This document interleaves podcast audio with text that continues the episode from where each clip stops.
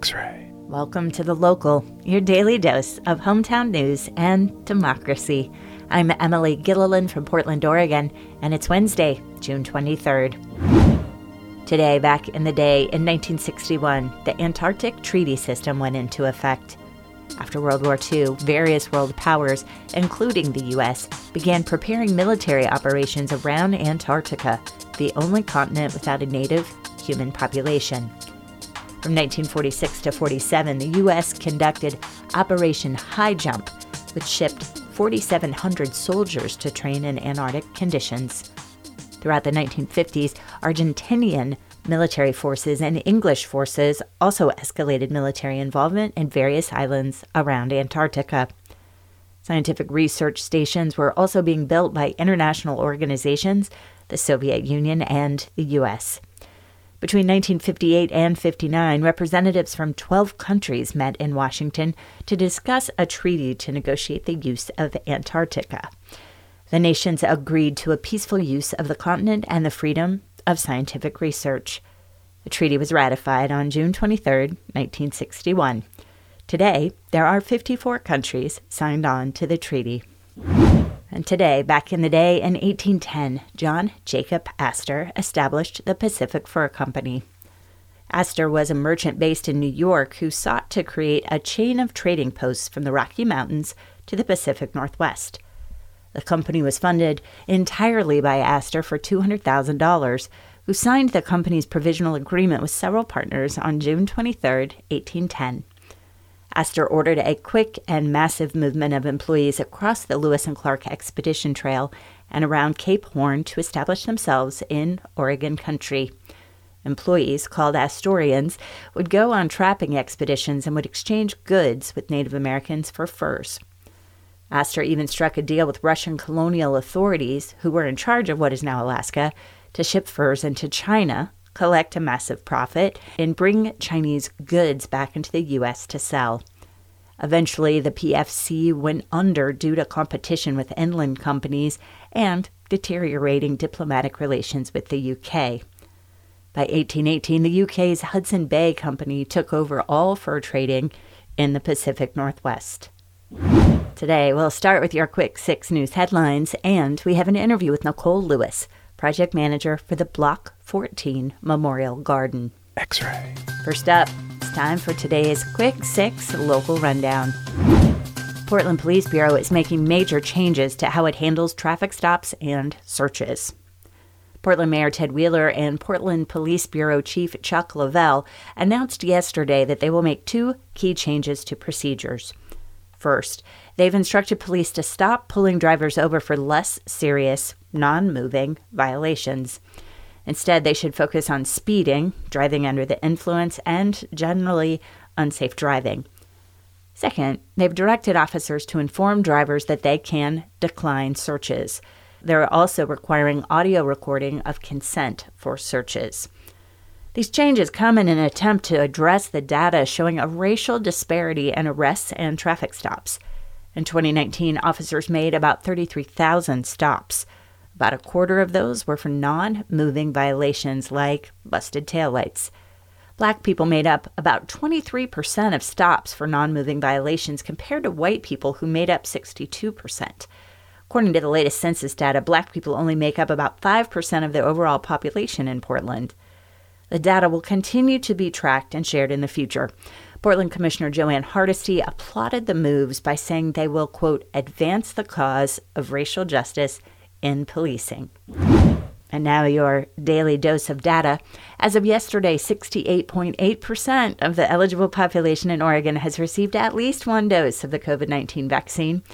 Remember, once we get up to 70% statewide, COVID restrictions come off.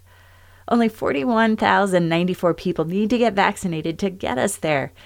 Washington, Hood River, Benton, and Multnomah counties are all over 70%.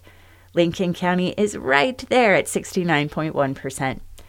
If you need any more, more motivation, Governor Brown is offering four travel packages to different classic locations in Oregon as prizes. Each is worth about $2,000. This is on top of the million dollar lottery that's already in place. Oregon tenants still struggling to pay rent because of the pandemic may now be protected for another two months. The Oregon State Senate approved legislation yesterday that grants tenants a 60 day protection from eviction. They just need to apply for rent assistance and notify their landlords. There are millions of dollars available from the state to help renters and landlords. But the moratorium expires at the end of the month, and the state is still working its way through thousands of applications. Nearly 11,000 Oregon households have applied for more than $73 million in rent and utility assistance through the Oregon Emergency Rental Assistance Program as of June 15th.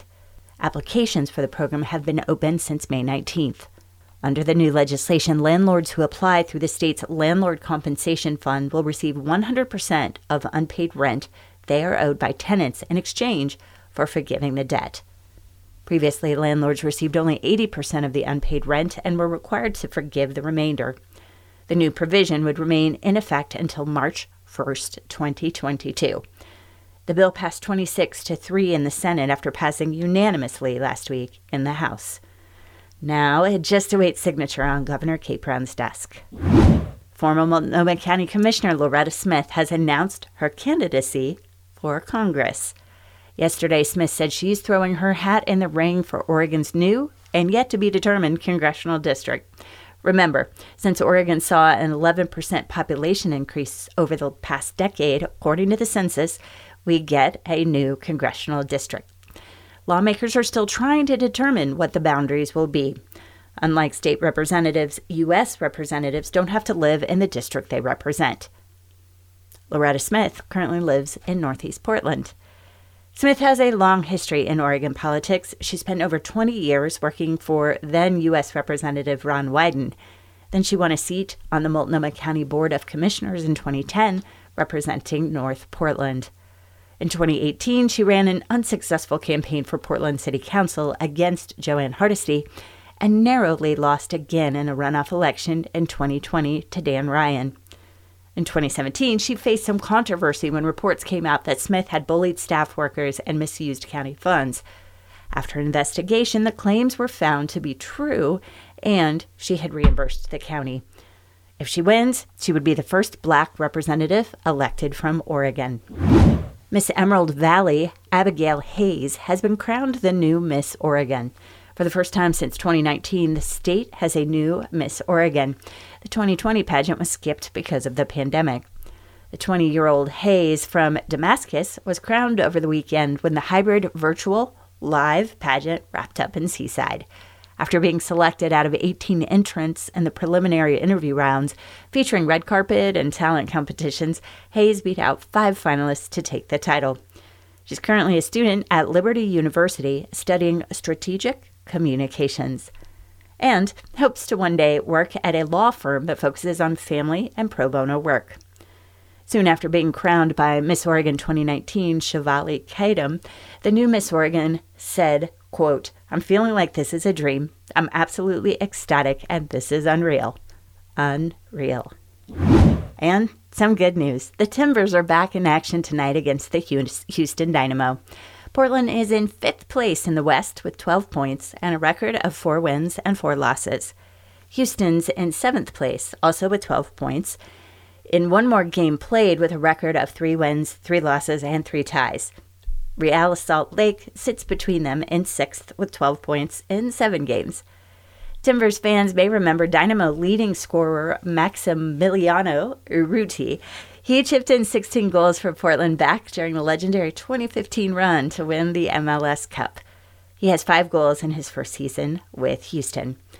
On another note of familiarity, the coaches know each other pretty well too. Giovanni Savarese and Houston's Tab Ramos played together for the New York, New Jersey Metro Stars back in the late 1990s. The Timbers topped the Dynamo 2 1 in their home opener at Providence Park back on April 24th. Tonight's match kicks off in Houston at 5:30 local time. And that's today's quick 6 local rundown. X-ray. At the southwest corner of Lone Fir Cemetery is an unassuming patch of dirt and grass. It's known as Block 14. Between Lone Fir's towering obelisks and ornate headstones dedicated to some of Portland's most famous historical figures, Block 14 is easy to miss.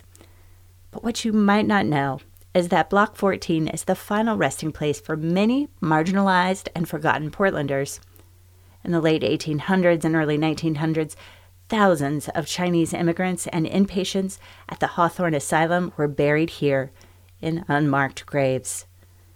Now, almost a century later, community organizers and Oregon Metro are working to memorialize the forgotten.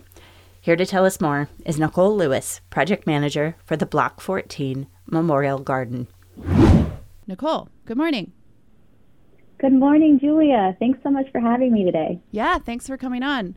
What initially brought you to this project? Great question. So I've been at Metro in the Parks and Nature Department for about six years, and I remember first hearing about Lone Fir Cemeteries, Block 14. Um, and right away, it just carried so much intrigue and mystery. You know, both the name and location of the project mm-hmm. um, really compelled me just to learn more about it.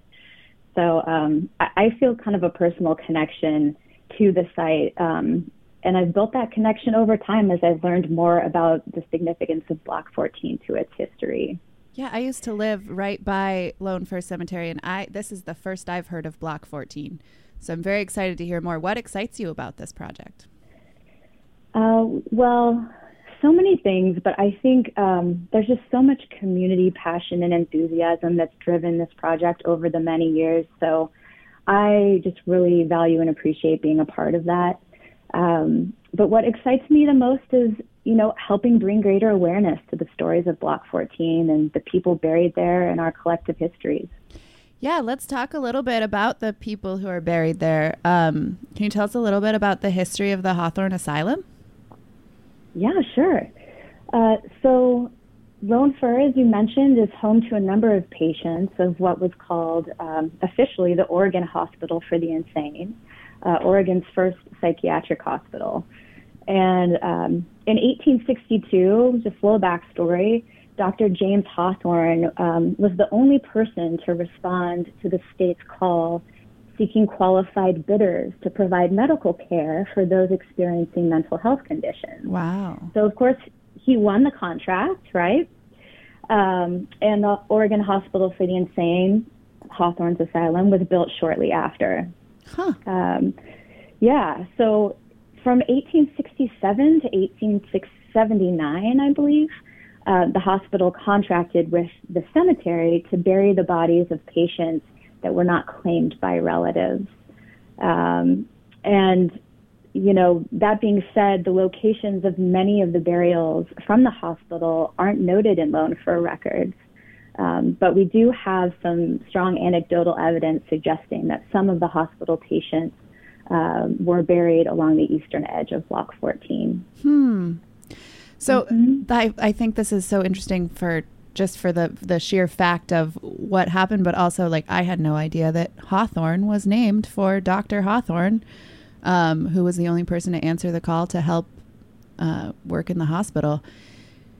So that's right. Between 1891 mm-hmm. and 1928, over a thousand Chinese immigrants were buried at Lone Fir. Who were these people? What were their lives like? Great question. Um, so Oregon's earliest immigrants from China came from the southern province or province, excuse me, um, of Guangdong, and so to the best of our knowledge, you know, over 1,100 people of Chinese descent buried at Block 14 um, you know, came mostly from southern China. Um, you know, one line in the narrative um, for Block 14 suggests that in 1891, a local streetcar company uh, called the Suburban Railroad Company purchased Block 14 hmm. for the exclusive purpose of burying Chinese workers. Oh, wow. Yeah, so so it's assumed that most of the people buried at Block 14 were physical laborers by trade. Mm-hmm. Um, but this isn't entirely known or verified. I think, you know, we know that women and children, some women and children were buried there as well. Okay. And I would point folks to the Chinatown History Museum's permanent exhibit that shares the story of the growing and very strong Chinese merchant class of the time so, you know, some of those folks might be buried at Block 14 as well. Where is that exhibit? that exhibit is at the Chinatown History Museum, which is located uh, in Old Town Chinatown. Cool. All right. Mm-hmm. So, just being an immigrant or a psychiatric patient didn't automatically mean that someone would be buried in Lone Fir at Block 14. What kind of circumstances uh, would lead to someone being buried in these unmarked graves? Yeah, great question. So, I think the answer involves a combination of laws of the time, um, of course, stigma, racism, xenophobia, uh, as well as conditions of poverty and maybe even a person standing within their own family. Hmm. Um, so I'll share a little more on that. So, looking at hospital patients first, uh, it's true that the locations of most hospital patients at Lone Fir are unknown, and nearly all, essentially all but I believe 11 of those graves are unmarked uh, to our knowledge. But prior to 1880, which was you know the same period when hospital patients were buried at Lone Fir, the law apparently didn't require cemeteries to keep daily, daily records of burials. Hmm. So so that's you know that's interesting. I think that's a piece of the puzzle. Um, but really, you know, we do see some fiscal records uh, for some of the hospital patients in our files, and so we know that many were interred um, for a fee of five dollars, and that fee was standard for grave digging, but didn't provide for placement of a grave marker or headstone to locate and really, you know, honor those people. So there could um, potentially be a lot more people there than we even know about. Right. I mean, so we many yes many of the graves are unmarked, and um, we're not quite sure exactly where everyone is. We know where some people are, right? But yeah. not everybody. Mm-hmm. I'm speaking with Nicole Lewis from uh, Metro about Block 14, the project memorial project in Lone Fir Cemetery. Are most of the people who were buried at Block 14 still there? Great question. So, you know, most of the Chinese people once buried at Block 14 are no longer there. Um, I would say, too, as far as, you know, unmarked graves, with respect to members of the Chinese community at Block 14, you know, some people have suggested that their graves might in fact have been marked with materials made of, you know, things like wood, which wouldn't have withstood the test mm-hmm. of time. So, you know, there's that. But um, on two recorded occasions, um, the folks of Chinese descent who were buried at Block 14 were exhumed. Um, once in 1928 and again in 1948, an exhumed fancy term for unburied, essentially, um, removed from their temporary burial location. And um, this was about Chinese tradition. Per Chinese custom, they were to be returned to China so they could be buried in their ancestral lands. So, you know, fast forward, um, 1948 was the second exhumation of folks. And, you know, an important side story I would say is just to know that not everybody who wanted to make it home actually did. Um, documentarian Ivy Lynn uh, developed a documentary in around, I think, 2009 called Come Together Home. And she retraces the journey of the folks who were sent home in 1948. Mm-hmm. And um, many of them may still be waylaid in Hong Kong, uh, which I think was an issue of customs uh, wow. So, so, I mean, that's like what seventy three years of of sitting in customs. Yes, I think they're in a, a funeral home of sorts in Hong Kong, but it's it's not clear how many folks have been reconnected with their families or ancestors. So it's a really fascinating story. Um, yeah, I would I would recommend come to he- come together home the documentary uh, to learn more about that. Wow, um, cool. Yeah. I mean, I don't think it's cool, but what an interesting story. Uh, so you were working on a memorial project. What does that look like? Right. So the project is really about honoring and remembering the people buried at Block 14, right? Mm-hmm. Um, the journey of this project me- began many years ago. Um, so in 2007 or 2008, a working group of community members uh, came together to help guide a design process um, to design what some of our partners now refer to as the Block 14 Cultural Heritage and Healing Garden. So um, there's a lot of community support traditionally, and you know, into current day, there's a lot of community voice that's helping guide and shape how we approach this project, um, which I think makes it all the more valuable, and I think will result in a really positive um, place and experience um, of honoring and remembering both trauma and the contributions of of all of these people. So um, there's a lot that remains to be determined as far as what the place will look like and how it will feel. But uh, in 2008, Lango Hansen Architects, the local group here in Portland, um, I believe they donated a fair amount of their time personally um, to help develop a really strong foundation for what's to come. So it's going to be a memorial garden. It's going to have, um, you know, some kind of tribute to to the people buried here. It feels like history can be pretty tricky um, because, especially for the lives of society's most underrepresented underrepresented communities, like migrants or mental health patients. Um, why is it important to memorialize these invisible or forgotten people in a place like Lone Fir, where some of Portland's most prominent residents are also buried? Yeah, great question. Um, you know, it's important to understand and honor the stories of the people buried at Block 14. I believe because without this, our understanding of not just the past, our past, but also our shared present and ourselves is incomplete, right? Mm-hmm. Um, so, you know, today I think it's pretty clear that the famous figures that have traditionally been revered in local history are predominantly white men and their notoriety is in large part a reflection of their privilege and status as colonizers, frankly. Yeah. And in truth, I'm speaking of some of my very own people. Um, you know, I, my family or a portion of it has been in Portland for a very long time. Um, but you know, these same men, while they did some important things for the development of our modern city, were far from the first place or first people to know this place or any place in the Americas. So you know, I think just as it's really important in any context that we increasingly acknowledge that the homeland, um, that we really live on the homeland of many traditional bands and tribes of indigenous First Peoples, mm-hmm. we really need to acknowledge and account for the fact that our traditional histories are wholly incomplete without honoring, you know, folks such as those buried at Block 14, right?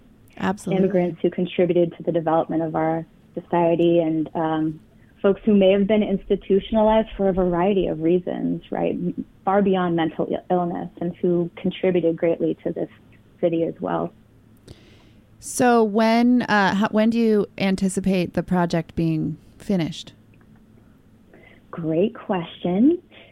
So at this point, we expect to begin construction in 2025. And um, so that feels like a long time.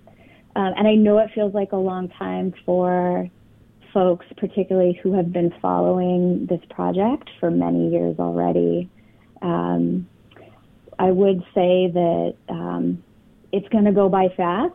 Hmm. And clearly, this is a sensitive cultural and archaeological site, so we have to proceed with great care. Um, yeah, in addition, one fun fact Lone Fir Historic Cemetery is on the National Register of Historic Places. Okay. Um, yeah, which is kind of cool. Um, mm-hmm. But what it also means is that it's subject to additional requirements when a development project like this is proposed. Extra so, bureaucracy. You bet. You bet. so if I wanted to go see Block 14 now as it as it is before the memorial, where is it in the cemetery? So Block 14 is essentially the southwest corner of the cemetery. Um, so Lone Cemetery is located between Southeast 21st and 26th Avenues or streets, um, and Morrison and Stark. Mm-hmm. So this is essentially the corner of Southeast 21st and Morrison.